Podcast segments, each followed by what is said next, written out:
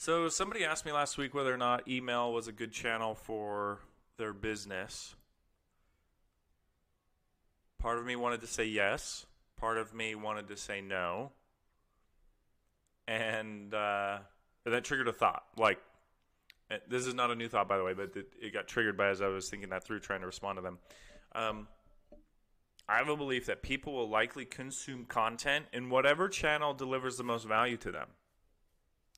So, I, now, obviously, people prefer certain types of channels and media.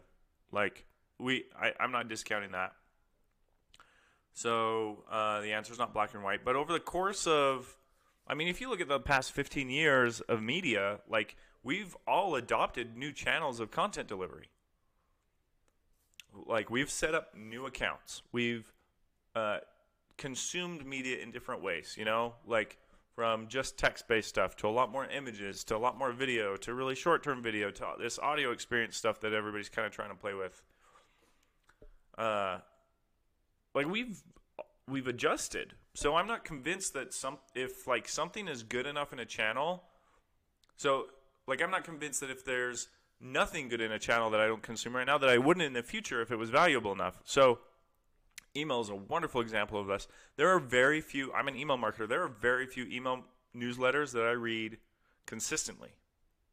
Um, I've seen a, a couple come up that look strong, but they're just a little bit outside of uh, like my what I do most of the time in marketing. So I haven't uh, read them every every time when they come out.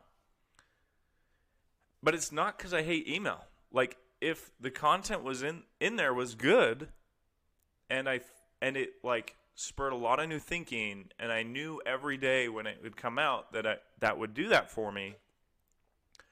I would make sure that I'd find that in email.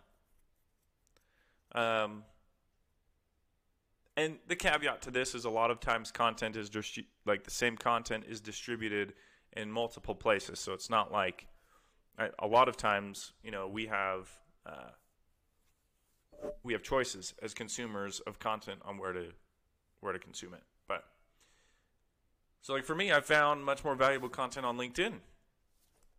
Like I and long form content, by the way, it's not like I'm cruising through uh, loads of different posts and learning all this stuff. Like it's not a volume thing.